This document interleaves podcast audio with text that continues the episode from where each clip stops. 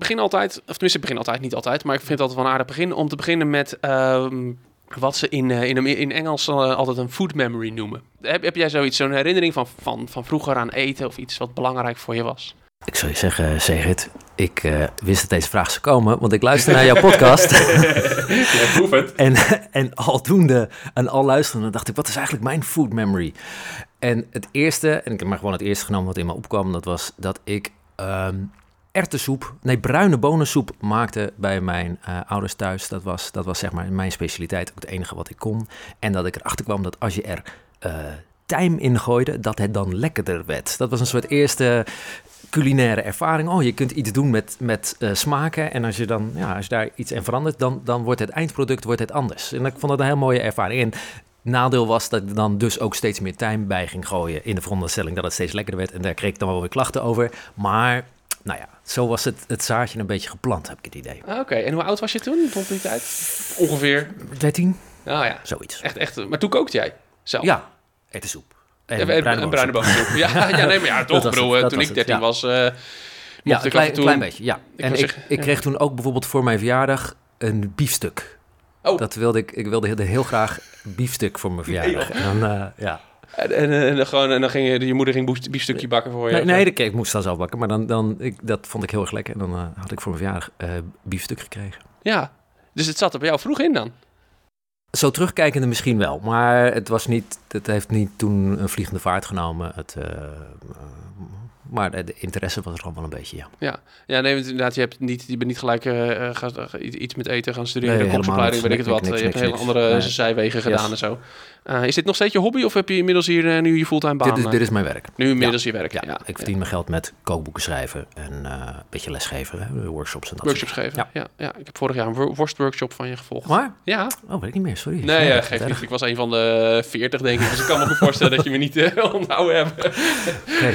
Dus nee, ergens oktober of zo. Was leuk, was heel leuk. En, en heel lekker. Dit is Smaakmakers, een podcast over eten. Mijn naam is Segert van der Linden en elke maand praat ik met iemand over eten, drinken en alles wat daarbij komt kijken. 2019 is voor Smaakmakers een vrij vegetarisch jaar. Tot nu toe. Want na gesprekken over bonen, de week zonder vlees en nieuwe vleesvervangers gaan we het het komende half uur hebben over rugspek, lardo en vissaus van bacon. Deze maand is meneer Wat Eet ons mijn gast. Hij geeft workshops over fermenteren, worst maken of roken. En in zijn nieuwe boek gaat hij weer een stapje verder. Want hierin leert hij je hoe je je eigen charcuterie kunt maken. En als je nu denkt, ja, laat maar, ik ga wel naar de slager. Luister dan heel even naar meneer. Ja, charcuterie, het is vleeswaren. Uh, dat is gewoon een beetje een, een luxe woord voor vleeswaren. En uh, wat er mooi aan is, is vind ik dat het het, ultieme slow cooking is. Mensen die barbecue, die zijn dan helemaal... Uh, nou, ik heb al 13 uur lang op een pulled pork gewacht. Nou, dat is echt een lachertje voor iemand die charcuterie maakt. Hè. Wij wachten een half, drie maanden of een half jaar of een jaar of drie jaar op ons eindproduct. Dus, uh, en dat dan dat wachten beloond wordt door zo'n enorme smaakverandering. Hè. Het is gewoon van vlees gewoon ham, wat je, een achterham die je gewoon koopt uh, bij een goede slager, dan veranderd is in iets wat, wat zo radicaal anders en zoveel complexer en zoveel mooier is. En dat, dat, dat je dat zelf gemaakt hebt en dat het eigenlijk alleen maar door, door, door tijd zo is geworden, ja, dat, dat vind ik magisch. Echt magisch is het. Als jij zo vertelt, dan krijg ik zin om... om, om uh, ga, ga aan de slag, ga aan de slag. Kom maar, pak een stuk vlees, we gaan aan de slag. Ja, het is, het is echt... Uh, het, is, het is gewoon toveren. Ja, zie je wel? Jij hebt er ook zin in gekregen. Mooi, dan gaan we nu echt beginnen. Want eigenlijk is over charcuterie een logisch vervolg op meneers boeken over worst maken en roken. Eigenlijk wel.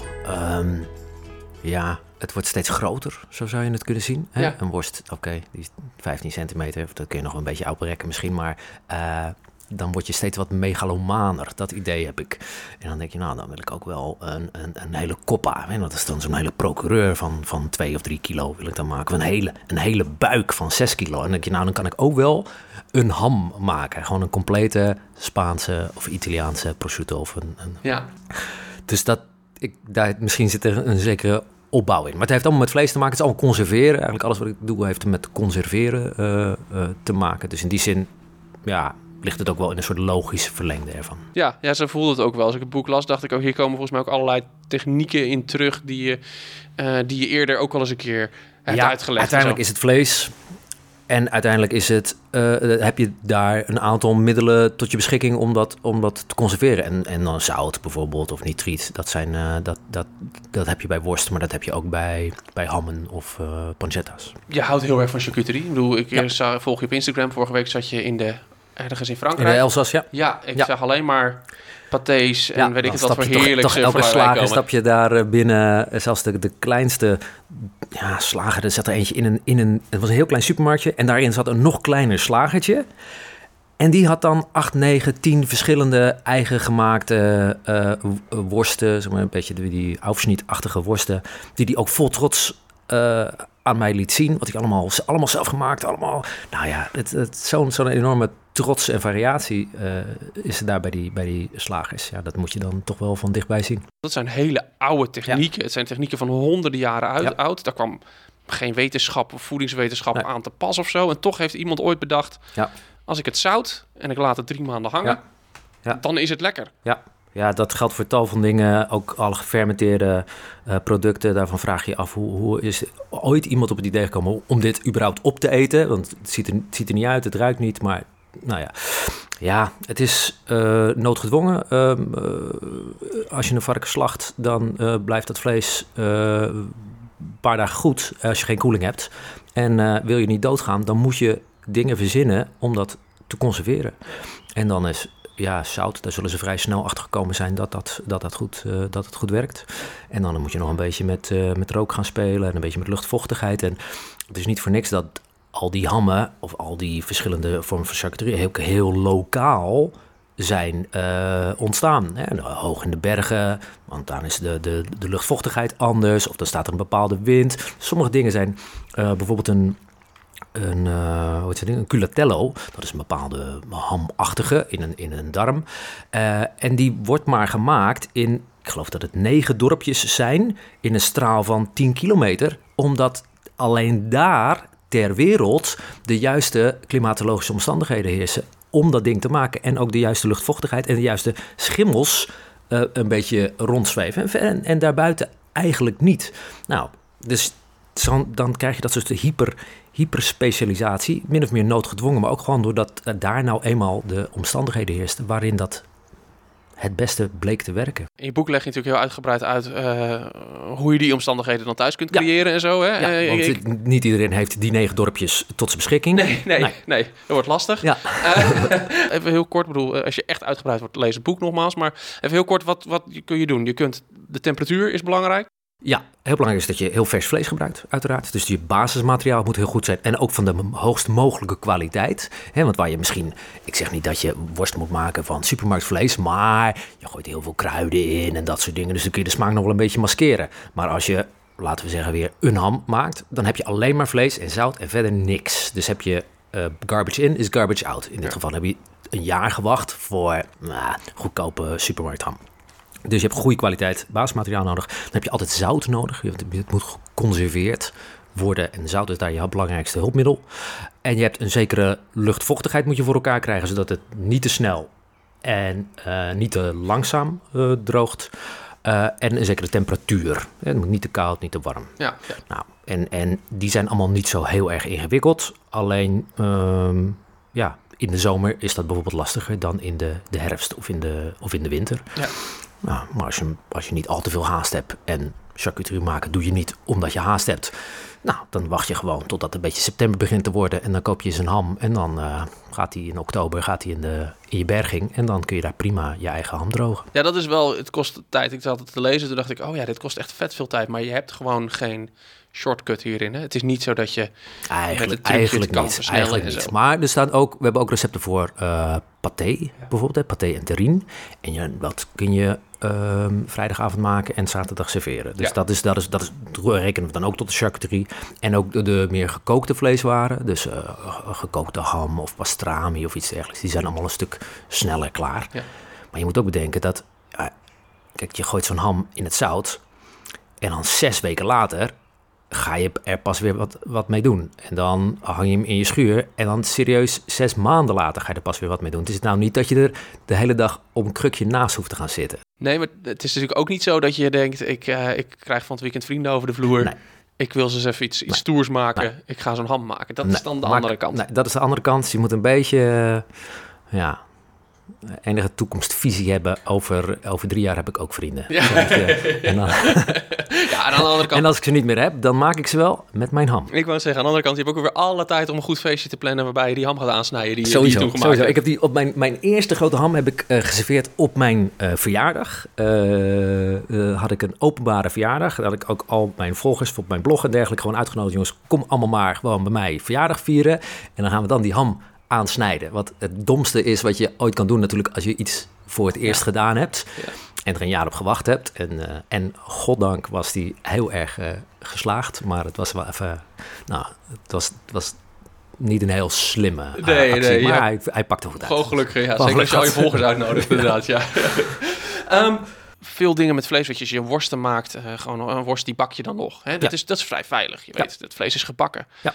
Um, charcuterie. Ja is dat niet heel spannend? Toch rauw vlees? Ik bedoel, dat is iets waar je altijd voor gewaarschuwd wordt, rauw vlees. Ja, ja, ja, nou dat, dat sowieso is al de vraag of dat zo is. Gewoon goed vers varkensvlees kun je gewoon eten. Um, rauw, uh, maar uh, ja, daarom moet je goed weten wat je doet. Hè? Eh, daarom moet je niet zomaar op je gevoel denken... nou, ik ga vandaag eens zo'n ham maken. Of, dan is het belangrijk dat je goed inleest. Dat, dat, kan natuurlijk met mijn boek, maar dat kan ook ergens anders. Uh, hè? Maar, nee, je, moet, je, moet goed, je moet echt goed weten wat je doet. Dat is, dat is wel heel erg belangrijk. En dan als je die combinatie van goed koelen en zouten...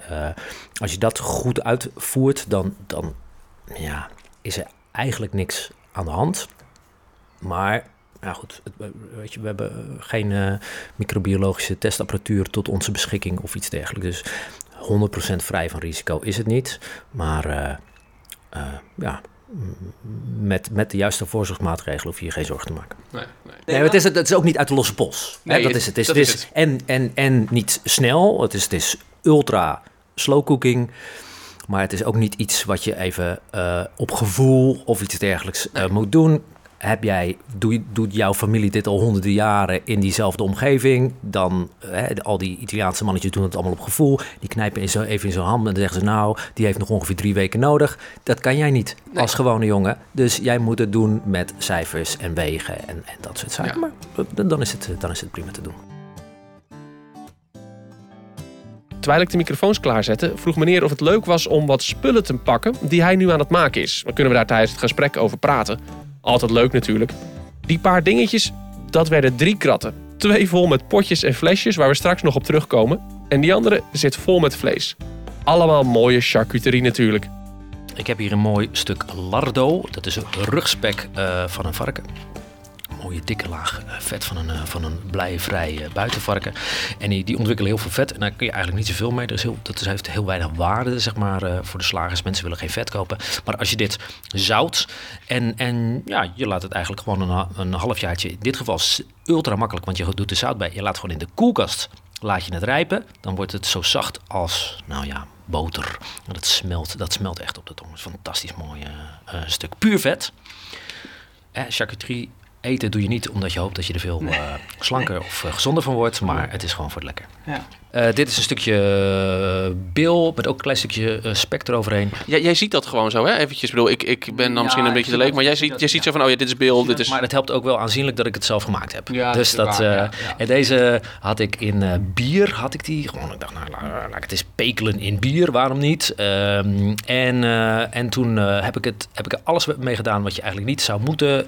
ik ben dus volledig verwaarloosd. Op een gegeven moment was hij zelfs door de muizen aangevreten. en toen dacht ik, oké, nou, dit is zo'n gevalletje dat ik het maar gewoon wegdonder. En onderweg naar de prullenbak dacht ik, nou, maar ik snij toch eventjes door, gewoon even om te kijken. kijken. Even kijken. En toen was die zo ontzettend mooi van binnenkant. Nou, als ik nou alles waar die muizen hebben gezeten, nou er afsnij en dat toch misschien eventjes proef van fantastisch was die geworden. Dus toen, uh, het ziet er niet uit omdat ik heel veel stuk heb weggesneden. Maar het is een heel erg lekker uh, stukje uh, bovenbil volgens mij. Van, gemarineerd of gepekeld in bier. En ja, met een heel klein muizenaroma. Adviseer ik absoluut niet voor mensen om dit thuis te doen. ik wou zeggen, nee, maar denk je dan niet van ik snij dit door en, en ik, je zei ik snij het door, kijk eventjes, ik zie, oh het ziet er prachtig uit. Nou, dat, dat, dat, kan ik ook nog wel beoordelen. maar denk jij dan van, is het, is het veilig? Weet je dat dan? Nou, kijk, um, de, um, er, zat voldoende zout in, dat weet ik. Dus dan is het echt het overgrote merendeel van de gevaren is wel geweken. Uh, en er zat veel schimmels aan, maar die zitten dan vooral aan de buitenkant. Dus nou ja, maar nogmaals, ik nam dit uh, risico, maar ik besefte wel dat het een risico was. Omdat ik op alle mogelijke manieren het, het niet had behandeld zoals ik zelf uh, voorschreef. Dus doe as, I, do as I say, don't do as I do, mensen. Don't try this at home, inderdaad, ja. Uh, nog meer schitterends. Dit is, oh, er zijn twee stukjes in elkaar, want je wilt toch een beetje plastic besparen. Dit is een, zogenaamde guanciale. dat, dat probeer ik heel Italiaans uit te spreken, maar ik heb geen idee of ik dat goed doe. in ieder geval, dat is kinnebak dus dat, dat is die, die, die, die wangen van een, uh, van een varken ook een heel mooi vet deel.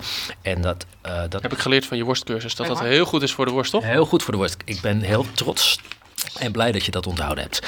Uh, maar je kunt het dus ook als geheel rijpen. dat gaat eigenlijk, alles gaat een beetje op dezelfde manier.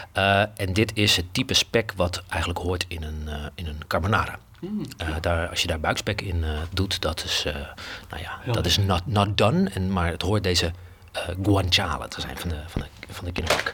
En, maar je kunt ook een beetje experimenteren natuurlijk. Want het is allemaal heel traditioneel. En oké, bier erin. Dit heeft allemaal nog een naam en zo. Het heeft allemaal nog een naam. Maar hier hebben we ook nog een stukje van die rugspek. En hier heb ik, wat heb ik erbij gedaan? Het is lardo. Oh ja, met, met ginkruiden. Oh. Want vet is ontzettend goed in het opnemen van smaken. Niet in zout, dus het wordt nooit overzout. Maar het is wel heel goed in het opnemen van smaken. Dus ik heb dat, ik dacht, ik ga lardo maken.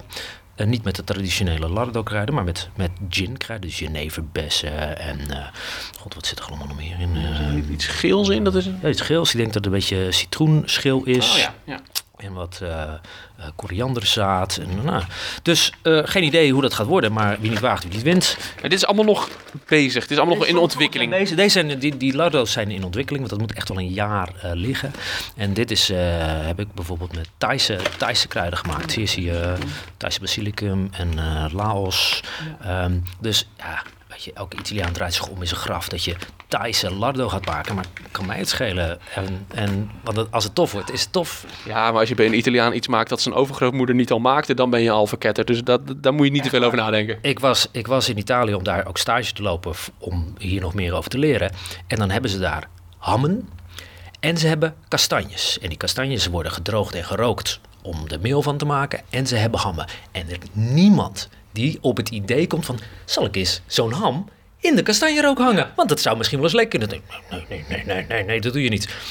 Dus eh, eh, mooi traditioneel, maar ook wel ultra traditioneel. Ja, ja, ja, wel een beetje eh, heel conservatief inderdaad. Ja. Conservatief, ja. Heel conservatief. En dit uh, hier ook een mooie combinatie van technieken, want hier hebben we uh, gerookt. Uh, en dan hebben we jouw interesse in roken in combinatie met mijn interesse in charcuterie. En dan maak je dus heerlijke gerookte ja, buikspek, een stukje pancetta. Nu we toch bij roken aangekomen zijn, gaan we daar maar even op door. Op Instagram plaatste ik een paar dagen voor het interview een oproepje voor vragen voor meneer Wat Eet Ons. Daar kwamen een paar leuke reacties op, waaronder deze van Johan. Ja, dat is ook eentje, nog eentje, nog een vraag van Insta, maar eentje die ik zelf ook wel eventjes had. Een uh, Insta-meisje, zeg je dat nou? Nee, even een vraag van Insta. Oh. Nee, nee, het is van een man namelijk. Dus nee, uh, tenminste, ik denk dat Johan een man is. Um, Um, en hoe haal ik mijn vrouw over dat er een rookkast in de tuin moet komen? Ah ja, dat is, dat is uh, ellendig inderdaad, ja. Ja, wat ik, uh, ik haak er gewoon even op in hier. Want er staat, ik, ik, kwam hier binnen en ik zei van nou, dit is wel een beetje zoals ik me jouw huis voorgesteld heb. Er staat Overal staat er wat, staan dingetjes te fermenteren. Nou, je komt hier met, je zei ik haal even wat. Er komen drie kratten met spullen komen eruit een berging. Er staat, er staat een, uh, een, uh, weet het, een, een droogkast uh, naast de koelkast. Rijpingskast, naast de koelkast. Ik heb daar nog, nog een aparte koelkast en vriezer waarin allerlei dingen staan. En ja, hoe haal je iemand daartoe over? Ik, ik denk flink investeren in de relatie. En flink laten proeven dat datgene wat je eruit maakt natuurlijk wel heel erg uh, lekker is. Dus uiteindelijk heeft zij er ook wat aan als jij die fantastische gerookte nou ja, wat zij dan ook maar lekker vindt. Want je kunt namelijk alles roken. Uh, dat zij daar ook wat aan heeft. Maar dit is, dit is iets waar, waar wij als hobbyisten en uh, materiaal hardware freaks wel vaker tegenaan lopen. Ja. Ja, ik kan voorstellen dat jij discussie ook wel eens hebt van moet het nou alweer een uh, Ja, ik woon gelukkig alleen, dus dat scheelt, dat, scheelt, aanzienlijk, kan ik je vertellen. Maakt het makkelijker. Ja. ja. dat maakt het makkelijker inderdaad. Ja, dat, eh, dat maakt makkelijk. Hey, um, ja, je zei het al eventjes, we kunnen alles, uh, je kunt alles roken. Nou, ik uh, ben jou ooit, ik, uh, sinds, sinds een jaar ben ik ook bezig met, met, met, een, met een simpele rookover, uh -huh. rook, rookdingetje. En ik heb al vier keer jouw boek uit de biep gehaald en zo. Uh -huh. Dus voor tijd dat ik hem ga kopen en zo. Maar op de een of andere manier blijf ik een beetje steken of zo. Okay. Weet je, ik gooi er een kipfilet. Nou ja, ja. gerookte kipfilet is hartstikke lekker. Zeker. maar wat dan? Wat, wat zou je zeggen van wat, wat, wat, wat leg je er nu op? Nou, uh, groenten, doe je dat wel eens? Ja, nou ja, dat groenten? eigenlijk ook niet. Ik heb nee, één keer een nee. keer een paprika bijgelegd, maar ik denk ja. dat ik te lang gelegen had of okay. zo. Dat was niet meer zo... Uh, nee, nee, nee. Was niet zo van over. Uh, maar bijvoorbeeld gerookte bieten zijn, ja. zijn heel erg lekker. dat werkt ontzettend goed. Ehm, ik vind het ook wel leuk om condiments, hoe zeg je dat, bij gerechten, sausen, uh, sausen, sausen, sausen maar ook zout uh, te roken of boter of iets dergelijks. Zodat je aan je gerecht zonder dat je weer dat hele ding uit de kast hoeft te halen, even een rook uh, smaakje kan, ja. kan, kan geven. Uh, en dranken roken vind ik ook, of olijfolie roken bijvoorbeeld. Dat, uh, ja. dan, moet je, dan moet je dan wel zo'n koude rookspiraal voor hebben, denk ik. Dus dat kan het ook warm weer. Uh, dat in, ja, daar ga, bij voorkeur wel een koud rookspiraal. Maar, Zegert, nee, die, je bent een aardige jongen, maar als jij hier komt zonder dat je een koudrookspiraal hebt, dan, uh, dan moeten nou, we nog even gaan praten. nee, dat... Nou, gelukkig ben ik van de week ja. Dus oh, ik kijk, weet, kijk, uh, eens, uh... kijk eens, kijk eens, kijk eens, jongens. Vragen. Het is trouwens niet helemaal waar dat ik alleen maar kip gerookt heb. Want gerookte amandelen zijn dus ook ontzettend lekker. Dat is wel met rook kun je ja, vleesachtigheid uh, simuleren of umami-achtigheid uh, simuleren. Want het is niet uh, ja, er komt geen vlees aan te pas. Maar um, je krijgt wel zo'nzelfde soort uh, associatie uh, erbij. Dus uh, vegetarisch of zeker veganistisch eten mist soms wat umami, wat hartigheid, wat, wat volheid. En nou, rook kan daar, fermenteren kan daar een heel belangrijke rol in spelen. Dingen als miso, sojasaus, dat soort dingen. Uh, maar ook uh, zeker rook kan, kan ja, de, de smaakvolheid uh, geven. Uh, groente erop dus. Ja, dat is zeker. Ja. En een koudrookspiraal. Ja, en een, ja, Gewoon die koudrookspiraal. Koud dat is echt... Uh, en dan heb je alleen een kartonnen doos nodig. En dan uh, laat je iets een paar dagen erin hangen. En dan... Uh, je hoeft, hebt toch geen omkijken meer naar. Hè? Ja. Zo'n koudrookspiraal. Je steekt hem aan één kant aan. Je gaat naar, naar je echte werk. En, en je s'avonds thuis, doe je het nog een keertje. En dan ga je naar bed. En dan, dan is het de volgende dag koud gerookt. Ja. En als we het dan toch over groenten hebben, deze vraag van Marjolein vond ik ook leuk. Eet meneer wel eens een dag vegetarisch? Uh, dat, ja, dat doe ik zeker. Ja, ja, ja. ja. Het, het is, ik vind, ik ben wetenschapper, om het even maar even zo te zeggen. Ik vind het vooral interessant om dingen uh, te maken en erachter te komen hoe het werkt. Maar het, het eten, eerlijk gezegd, interesseert me niet zo heel erg. Nee. Dus, en het, ik ben ook geen, uh, wat zou ik zeggen, vlees propagandist of iets dergelijks. Ik vind niet dat mensen veel vlees zouden moeten eten of zo. Ik vind het technologisch een heel erg interessant product en gaaf om mee te werken. Maar het is niet dat je elke dag... Het is niet dat ik elke dag vlees eet of, of vind dat mensen dat zouden moeten eten. Nee. Of dat ik tegen vleesvervangers zou zijn of iets dergelijks. Niet van, niet van dat alles. Dus nee, uh, nee dus er zijn plenty dagen dat ik uh, vlees... Ik heb, ik heb, ik heb komt net uit mijn tofu-periode, die ik niet helemaal goed heb afgesloten. Omdat ik nog steeds niet... Ik moet daar nog een aantal dingen experimenteren, maar... Dan, Hoe bedoel je een tofu-periode? Nou, dat ik, dat ik de hele tijd bezig was met oh, tofu okay, oh, zo, ja, okay. maken en tofu roken en tofu pletten en tofu frituren Alles en stinky to tofu maken. Ja, oké. Okay, nee, ik denk, denk je, je, bent, je bent een of andere gezond iets, tofu uh, oh, nee, detox, nee, nee. To, tofu detox of zo. Nee, ik heb iets nieuws onder, onder, onder, Je weet het niet. je weet het niet, hè. Maar nee, geen tofu detox dus, maar dan maar door met die kratten. Weet je nog, er stonden nog twee kratten met potten te wachten tot wij er aandacht voor zouden hebben. Nou, bij deze. Tijd om eens te kijken wat voor bijzonders daarin zit. Want meneer experimenteert graag en dat levert bijzondere combinaties op. Ik heb hier heel veel gefermenteerde groenten. Hier, deze vacuümzak die op exploderen staat, nou, is er wel vrij... Weinig vacuüm meer over. Weinig vacuüm meer over, maar ehm, er zit geen zuurstof in. Al het, deze opgeblazen zak, ehm, dat is uh, koolzuurgas, wat je ziet. En er zitten heel veel lelijke groenten in, uh, allemaal nogal paars. dat komt omdat er ook heel veel bieten bij zijn en die hebben de rest natuurlijk allemaal paars gekleurd. Maar dit zijn afsnijdsels van uh, andere fermenten die ik gemaakt heb. En die afsnijdsels, dat is in principe is dat natuurlijk gewoon goede ja. groente. Alleen het ziet er niet uit en het is misschien een beetje hard. Dus wat ik hiermee doe, die afsnijdsels die fermenteer ik in zo'n vacuümzak. Want dan kan er geen zuurstof bij.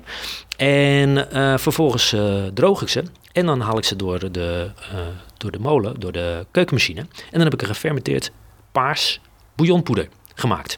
En dan maakt het niet meer uit dat het lelijke stukjes zijn, want het is poeder geworden. Dus het is een hele mooie no-waste methode, vind ik. die ik ook zeker aan chefs adviseer. Want je hebt altijd heel veel ja, afsnijdsels, ja, gewoon heel veel over. En dat, heb je thuis inderdaad al. En dat is, dat is volwaardige uh, materiaal. Alleen je kunt het niet zo serveren. Maar als je het dus fermenteert, krijgt het heel veel extra smaak erbij. En dat vervolgens uh, droogt en, en fijnmaalt. Dan heb je je eigen custom-made bouillonpoeder. Wat je ook direct eventueel zelfs over uh, producten zou kunnen gooien. Dus dat is... Uh, Gaaf. En een gave kleur heb je dan ook gelijk. een gave kleur, ja. Heb je, heb je paars, paars uh, soort fleur de sel. met, met, met ook nog eens een keer een fermentatiesmaak eraan. Dat is ja. echt waanzinnig. Ja, heel leuk. Um, wat hebben we allemaal meer, jongens? Ah, dit is wel vrij, vrij goor. Vissaus. Vissaus. Vissaus in wording. Ja. ja, dat, Gaat, dat is ook zoiets waar je uh, wel even een jaartje de tijd voor moet nemen. Maar dit zijn kleine ansjovisjes, die heb ik gezouten. En die zijn nu heel langzaam onder invloed van hun eigen ingewanden, hun eigen enzymen uit hun ingewanden, zijn ze aan het afbreken. Nou, dat gaat allemaal super langzaam, maar wederom, ik hoef er niet naast te zitten. En dan, uh, uh, ja, echt trek krijg je er niet van, maar het is ook zeker niet bedorven of zo. Nee, ja, het is niet per se. Het is, het is heel, uh, heel vissig. Heel vissig, inderdaad, ja. En uh, dus dit, dit, op een gegeven moment knijp je dit uit. En wat je dan overhoudt is een, uh, is een, is een vissaus. Ja. en daar ben ik nu ook mee aan het experimenteren. Dat zal ik even pakken. Komt een van de flesje uit de koelkast? Klein flesje. dit, is, dit is bacon vissaus. Want uh, die vis breekt onder invloed van enzymen af over tijd. En dat gaat, daar gaat een jaar overheen. En als je de temperatuur wat verhoogt, dan kun je dat wel versnellen tot een paar maanden. Maar dat kan ook met andere soorten vlees. Je moet alleen dan de enzymen toevoegen. Dat is een beetje lang verhaal hoe je dat doet, maar dat kan ook. En dan kun je dus van iets anders dan vis, kun je vissaus maken. Dus dit is bacon vissaus. Briljant, ik vind het prachtig. het is, en het, het ruikt, het smaakt weekly naar vissaus inderdaad, maar dan van bacon. Het is bizar dat er staat. En ik ben dan nu hetzelfde aan het doen met shawarma. Ik dacht, dan gaan we het, dan gaan we het ook helemaal... Gaan we het ook helemaal extreem in het extreme trekken. En met uh, shawarma en met gewoon uh, rundvlees en met meelwormen. Dan gaan we meelwormen vis aan. Dat is ook, ik vind no-wasterigheid vind ik ook wel mooi. En alternatieve eiwitbronnen en insecten zijn toch... Ja, dat is, dat is al ongeveer 30 jaar de eiwitten van de toekomst. En dat blijft waarschijnlijk nog 30 jaar. Horen we elk jaar nog een keer. Ja, precies. Maar goed, het is toch tof om daarmee te werken. Uh, en uh, ja, dit is ook een keer een, een soort vorm van uh, conserveren en op een andere manier uh, gebruiken van dit soort, dit soort eiwitten. Dus dat, dat moet nog even een paar weekjes in de sous vide uh, warm liggen zijn. Maar dan, uh, nou, dan nodig je je wel weer uit. En dan gaan we heel warme vissaus eten. vissaus proeven. Zijn er chefs die wel eens naar jou toegekomen en zeggen... wil je me helpen? Ja, zeker. Ja, ja. regelmatig gebeurt dat. Uh, ik geef regelmatig workshops zeg maar, voor, voor um, chefs of voor restaurants. en dat gaat meeste gevallen gaat het over fermenteren, want dat is echt wel de techniek ja, waar je als uh, jezelf respecterende chef wel echt wat, wat mee moet. Uh, en dan gaan we het hele keukenteam gaan we, gaan we aan de slag. En dan, uh, nou, na twee uurtjes, dan, dan, dan zakken ze allemaal hijgend ineen, omdat ze te veel ideeën hebben van, mm, oh ja, dit kan ook en dit kan ook. En het, het is heel tof voor mij om mee te werken, omdat ik ben geen kok. Tenminste, ik ben formeel wel kok, maar ik kan totaal niet goed koken en Maar zij hebben de creativiteit en ik heb de techniek. En dan samen, oh man, ik, ben, ik ga ook altijd met hoofdpijn naar huis. Gewoon omdat je zoveel prikkeling hebt gehad van elkaar. Echt, eh, echt fantastisch. Ja, dat dacht ik ook. Want die, ik, wat jij zegt net, ja, vissaus van bacon. Ja, wie komt er in vredesnaam op? Ja, dat, dat is natuurlijk met dit soort technieken. Als je de techniek hebt en je beheerst het, dan kun je ineens kun je, los. Precies, als je de techniek hebt en, en, en de creativiteit van een chef, ja, dan kun je, dan kun je echt, echt alle kanten op. Ja. Waar droom je nog van? dat is altijd zo'n lekkere eindvraag. Een beetje naar de toekomst kijken. Waar droom je nog van? Zijn er nou nog dingen die je... Bijvoorbeeld op vleesgebied denk ik... Je hebt eigenlijk alles toch wel gedaan inmiddels of zo? Ja. Nou, ik was uh, pas in de Elzas. En niet alleen, ze is er heel goed in het maken van, uh, van mooie wijnen en mooie uh, charcuterie, maar ook fantastische kazen. Dus dan, ik heb gelijk weer, ik heb al heel veel kaas gemaakt hoor, maar gelijk weer uh, allerlei uh, micro, uh, hoe heet het, starters en dergelijke gekocht en allerlei schimmels. Dacht ik, potverdikke ik ga een goede Münster maken. Het moet echt een top Münster kaas ga ik maken. Dus ik, ik, er komt binnenkort een heel goed kaasboek uit, dus dat ga ik niet meer schrijven. Maar dat, dat stond altijd wel op mijn wensenlijstje om nog een mooie kaasboek te maken. Maar nee, ach, waar droom ik van? Ja, dat ik, ja...